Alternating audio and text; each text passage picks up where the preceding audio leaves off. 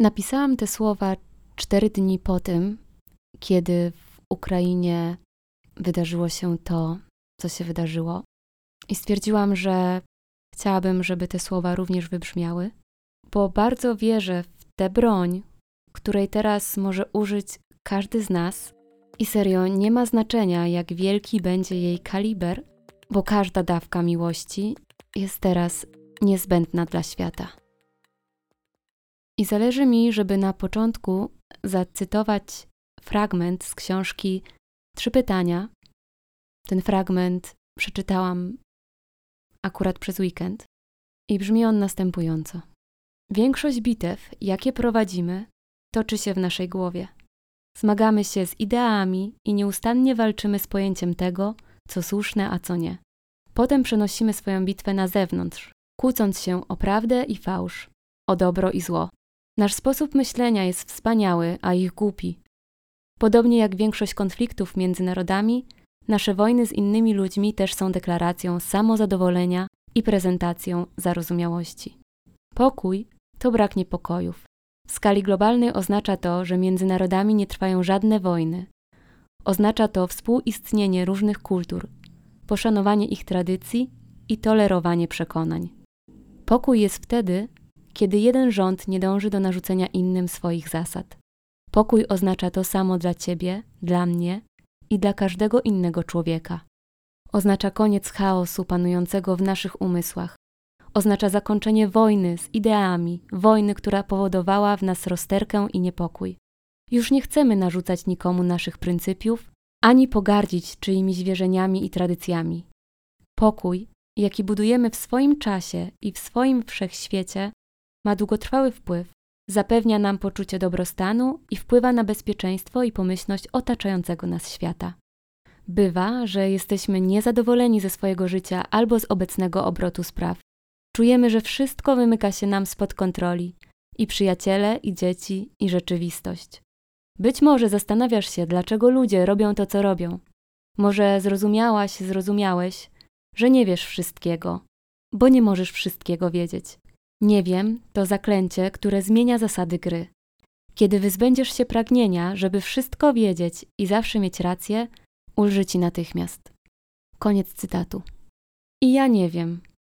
Nie wiem i nie rozumiem tego, jak bardzo trzeba być zranionym, fanatycznym i zgubionym, by rozpocząć piekło, które rozpętało się w czwartek w Ukrainie.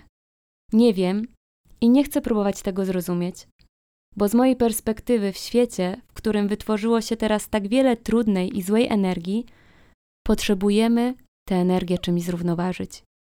I zdaję sobie sprawę z tego, że wojny toczą się na świecie cały czas. Jednak takiego czegoś, co dzieje się teraz, nie było już od bardzo dawna, tym bardziej tuż przy granicach naszego państwa. Jako ludzie działamy na różnych poziomach świadomości, a każdy z tych poziomów wiąże się z inną energią, którą przekazujemy do świata. Miłość, radość, pokój, a zaraz za nimi akceptacja i ochota mają najwyższe wibracje. Będąc na tych poziomach, uzyskujemy szansę na budowanie niesamowitej mocy, która niesie ze sobą wiele dobra. I wiem, że w obecnej sytuacji może brzmieć abstrakcyjnie wołanie o to, aby właśnie na tych poziomach się skupić. Jednak zauważ, że to właśnie teraz się dzieje. Po pierwszym szoku, złości i strachu obudziły się w nas wielkie chęci niesienia pomocy, wsparcia i wspólnego działania. Solidarnie bardzo wiele, bardzo wielu z nas skoczyło na poziom miłości, bo jak inaczej nazwać to, co dzieje się teraz w Polsce w ramach pomocy Ukraińcom i Ukrainkom. I nie ma w tym wszystkim rozróżnienia na to, co jest oznaką wielkiej miłości, a co tylko jej kawałka. Każda dobra myśl wsparcia i dobre słowo to miłość. Każda jedna wypłacona złotówka to miłość. Kupienie jednej konserwy to miłość, jak i załadowanie wielkiej ciężarówki to taka sama miłość. Bo miłość nie ma skali. Miłość to miłość, to energia, którą wysyłamy do świata. Dlatego tak ważne jest, by w tej chwili nie toczyć w głowach bitew o to, że może robię za mało, a może za mało widać, co robię, albo mieć wyrzuty sumienia do siebie, że nie ma się już siły. Jakakolwiek oznaka miłości od ciebie do ludzi, którzy teraz przeżywają koszmar, jest tym, czego właśnie potrzebują, choć nawet fizycznie mogą tego od ciebie bezpośrednio nie doświadczyć. Nie każdy z nas jest aktywistą, nie każdy z nas ma teraz w sobie moc, którą może przekazać dalej.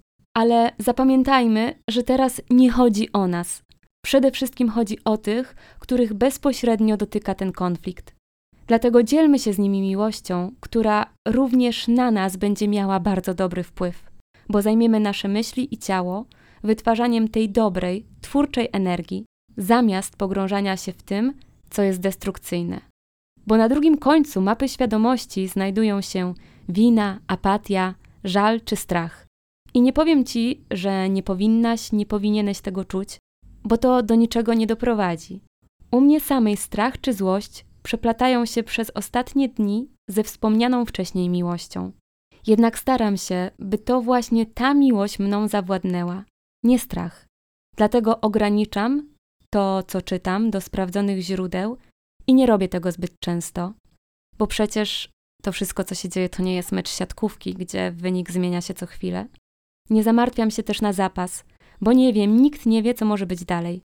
Skupiam się na tym, by nie aktywować w sobie destrukcyjnych sił, które produkują się w wyniku strachu czy złości. Skupiam się na miłości. Skupmy się teraz wszyscy na miłości.